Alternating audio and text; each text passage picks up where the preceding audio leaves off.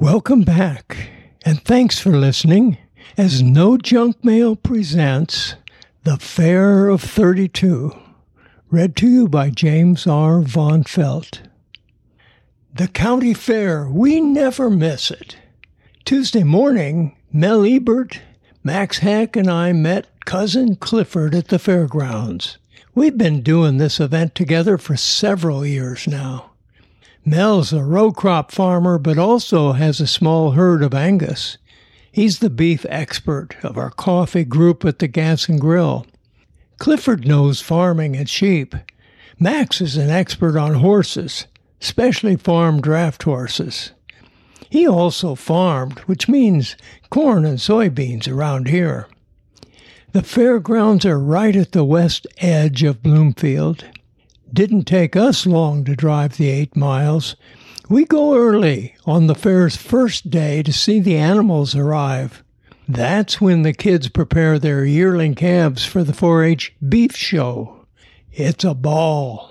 The young'un's been practicing cleaning up the animals at home, but this is an entirely different atmosphere. The huge animals are skittish, sometimes don't respond the way they were trained. Takes a while. The fair provides a pen just for cleaning. The kids have a hose, running water, and cleaning materials, but first they have to get the animals under control. Then they wash their calves down and brush them to a super shine. When they're happy with their appearance, they parade the animals back and forth, up and down the runways. It's practice for the final judging. Amy Morey was the youngest and smallest that we watched. She was telling that huge animal what to do, and it was doing it. It was a delight to watch, and comical too. Next, we did a tour of the 4 H building. It was loaded with crafts the kids had been working on for months. Also on display was a wide variety of vegetables to be judged. Sheriff Davis's best tomatoes were on display, and a pumpkin, too. Becky Hilbert's animal pie was there. It had fetched $800 the previous evening at the annual fair auction. I wanted to get a bite of that pie. About 10 o'clock or so, we met old Ed in the swine barn. Ed's over a 100 now and still getting around good. He's a legend around here. The kids were soaking in all his comments as he went from pen to pen answering questions. He was a judge for years. The kids listened with total attention to his remarks. The animals were beautifully groomed. To us, they all looked like blue ribbon material. We took Ed for coffee under the pavilion tent to chat about crops, weather, and old times. He's always got a story or two to tell.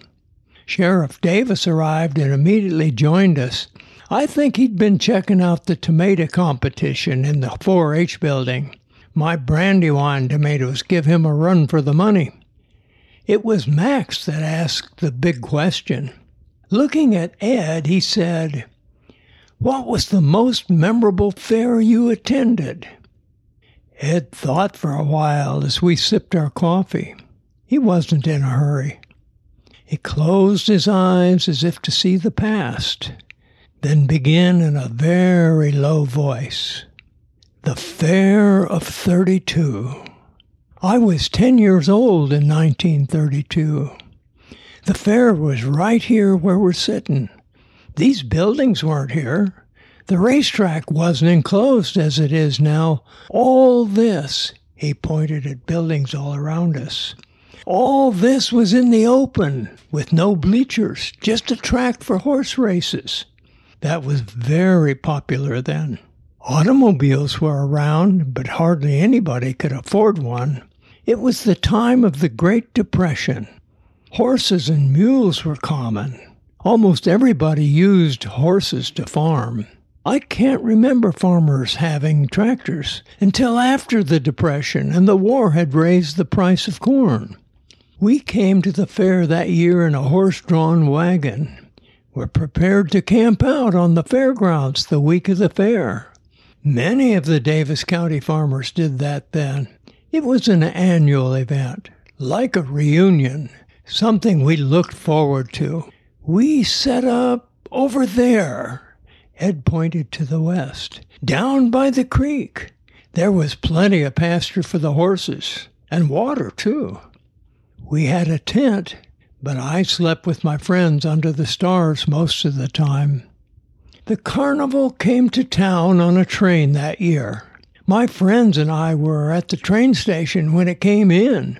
It was a special train full of circus people and animals. It took them all morning to unload, but by noon they lined up at the train station and a parade headed for Bloomfield. A band led the way. There were jugglers, people dressed in costumes I had never seen before. I remember a lady with a giant snake wrapped around her, a lion in a red wagon pulled by clowns, more animals in wagons that followed, two elephants with people in costumes riding on top. I had never seen anything like it before. The next day, the carnival tent was put up right over there. Ed raised his arm and pointed to something he saw in his head. He was pointing to the middle of the parking lot. We waited for him to continue. It was huge, he said. The tent had a high wire suspended from poles. Trapeze artists were way up in the air, swinging back and forth. They didn't have a net. Jerry Deeks was my best friend then. We snuck in under the tent the first night, but they caught us and threw us out. We didn't have the money for a ticket. Money was real short those days. It was the worst time of the Depression, but us kids didn't know it. We had food, clothes, and a place to live on the farm. Ed paused again. Corn was 15 cents a bushel. Hoover was president. Roosevelt was going to be elected that fall. Henry Wallace, one of our own from Iowa, was going to be Secretary of Agriculture. Then later he became Roosevelt's vice president. People around here knew him and his family. Lots of things were happening in the world, too. I heard the adults talking about Japan's invasion of China. We talked about that in school and the first national gasoline tax of one penny a gallon. My, that, that really upset a lot of people, even if they didn't have a car. Ed stopped again, as if in a trance. He was back in time. After a pause, he began again. I remember this fair mainly because of a horse. We came to the county fair on a Monday, there were horse races that night, and me and Jerry saw some of them. When we were setting up our tent, a man rode his horse to the creek next to where we pitched our tent. He met my folks, and we invited him to eat with us. We got to know him. His name was Bo Derrick. Told us he was from Keosauqua. Wasn't a farmer. Said he broke and trained horses for a living. He looked the part. He was skinny, about average height, and wore a Western style hat. His boots were unusual for those days. The heels were high, like a Western boot. He explained that they helped him stay in the saddle while racing. Told us he took horses to county fairs to race. Later that night, we'd see him win a race. It was exciting. His horse's name was Prince, and he looked it too. He was beautiful an all glossy black, well appointed horse, tall, maybe sixteen hands or so, not like any we had seen around here. Some people in town had horses that pulled carriages or riding horses, but most were common working horses. Jerry and I helped Bo set up his place next to ours. We also got to feed, water, and walk Prince. We thought a lot of that horse. Tuesday morning, the circus train came to town. Early that morning, we helped with Prince, but then we headed to town, to the train depot. We wanted to see the circus come in and unload, and then the parade. I guess everybody else did too. A lot of people showed up. Later that night, we watched Prince win another race at the fairgrounds. We got to help cool him down after the race. The carnival tent was set up by Tuesday night. Wednesday morning, after helping to care for Prince, Jerry and I walked to town. We didn't have anything special in mind to do, we just wanted to look around. The events at the fair didn't get started until evening. We were sitting on the courthouse lawn eating a sandwich when we saw a carnival guy fighting a farm boy. We could tell carnival people by their clothes. Their shirts and pants looked different from the coveralls we wore. Sheriff Holbrook came out of the barber shop with lather on his face and stopped the fight. But we could tell the carnival guy was still mad at the farm boy. We didn't recognize either one. There were a lot of people in town that day. Wednesday was the normal go to town day if you lived in the country. Seemed like an unusual number of folks were coming to town, probably to go to the fair. The teams and wagons were lined up around the square. Many people were outside the stores on the boardwalk talking to each other. The shops were full and the kids were playing on the courthouse lawn. We recognized friends from our town and joined in. When we got hungry, we made our way back to the fairgrounds and our tent. We saw the circus guy that was in the fight. He was walking ahead of us. Clouds were gathering towards the west, and it began raining before we got to our tent. The circus had a show that night, but there wasn't much of a crowd. There were no horse races that night. Late that night, Bo came riding in on Prince. It was dark and raining. I woke up because I heard loud words. I could see out the front of the tent. I saw Bo and someone else arguing and waving their hands. They quieted down and I went back to sleep. Thursday morning, everything was wet. Jerry and I helped Bo with Prince. We now exercise Prince all around the fairgrounds. We could run ahead of him with a lead rope. He'd follow us, prancing as he went. Every once in a while, we'd stop to rest. People would come up to admire Prince. Some of the admirers were circus people. Jerry asked a very fat lady if there was a job we could do to earn tickets for the show. She sent us to the horse corral. Jerry asked a giant with tattoos on his face about a job while I held Prince's reins. Circus people gathered around Prince and talked. I couldn't understand their language. Well, we got a job. We carried water and hay to their horses and helped clean the area. We got a pass to the big tent that lasted through Saturday.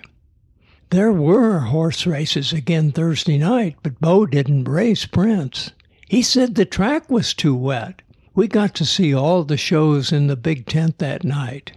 Early Friday morning, we exercised Prince then went to work feeding and watering the circuit horses and other animals. We didn't get done till lunchtime. We ate with the circus crew and animal handlers. The circus performers didn't have their costumes on, so you couldn't tell a clown from a lion tamer or a trapeze artist. The food was different, but we ate it anyway. Bacino, the giant with tattoos, was our boss. He had a thick accent. He was in charge of the horses, and we worked with him. Four of the horses were trained for an act under the tent. Riders would stand on the horses as they raced around and around. The riders would jump off the horses onto the platform, then jump back on their backs as they ran around the ring. That afternoon, Jerry was carrying hay for these horses, and the guy we saw in the fight came up to one of the horses with a heavy stick, and he started to beat the horse. Jerry yelled at the guy, and the guy turned on Jerry and knocked him down. I heard the ruckus but didn't see anything. I was hauling water for the elephants. Bacino heard the noise and grabbed the guy. A fight ensued, but this time the guy used the heavy stick and did some damage to Bacino. Others came running and stopped the fight, then took the guy off. He was acting crazy. Bacino was bleeding. His arm looked broken. Jerry had a bruise on his back, but he was okay. We heard the circus people talking about the crazy guy, but couldn't understand what they were saying. Jerry and I watched horse races that evening. Prince raced again, but couldn't get out of the pack this time. Another horse won the race. Bo was mad. He said the other riders corralled him on purpose. After we walked and cooled Prince down, we went to the tent show. It was the same as the night before, but was still exciting, especially the high wire act, where they would leap from one swing to another. It took your breath away every time they did it. It looked like they were going to fall, but they didn't. At the same time, the clowns were running around doing crazy things. Everybody laughed at them. That night, Jerry and I were laying on the grass outside the tent, counting stars, when we saw someone sneaking up on Bo's tent. We couldn't see who it was. It looked like he was throwing something at Prince. Bo heard the noise and got out of the tent to see what was going on, and the guy attacked Bo. They were rolling on the ground, kicking and hitting. My dad and others from nearby tents came running to see what was up. Three men separated them, but didn't know what to do next. It was the guy from the circus. They told the guy to go back to the circus. He was belligerent and threatening them, but eventually left in the darkness. Bo was bruised. His nose was bleeding. Prince wasn't hurt. Later that night, Jerry and I told my dad about what had happened. He told me not to go near the circus area and that he would take care of it in the morning. Jerry and I stayed up real late that night talking. Saturday was the last day of the fair. Wagon loads of people were coming, even before noon. It seemed that everybody we knew was there. This was the biggest day of the fair. All of the local fair animals were on show. The judging was done, and the blue ribbons were awarded in ceremonies. Everyone was having a good time. The horse races began late afternoon. Prince was racing in the last race. The horses gathered at the starting post. The starting shot rang out. They were off and running. Prince was in the front row next to the rail. He was open. As they rounded the first turn, a strange thing happened. A man jumped over the inside rail and stood there, swinging a large stick. The wall of horses was coming as fast as they could go. We could see what was about to happen, and no one could stop it. At the last minute, some horses saw the danger and began to crowd the others. It was too late as the mass of horses smashed into the man. The front ones crumpled to the ground. Riders were flung from their saddles. The crowd screamed and raced to the scene. When everything was untangled, several horses were limping, including Prince. Many of the riders were injured. One couldn't walk. Bo was on the ground, but I saw he was getting up. One horse had a broken leg and would be shot. The crazy man was lying on the ground, not moving. Sheriff Holbrook was on the scene talking to circus people. Eventually, they came with a stretcher and took the crazy man away. The races were over. The mood had changed completely. We were supposed to stay at the fairgrounds that night, but Dad decided to pack us all up and head back home. Well, we got home well after midnight, tired but full of memories. That was the fair of 32. Ed was still for a moment, then all of a sudden popped out of his reverie and exclaimed, Did you see what the kids did back there with the swine? Isn't that great? Well, that's it for now from where the corn grows tall and pigs fly. Take care. All my love, Grandpa Jim.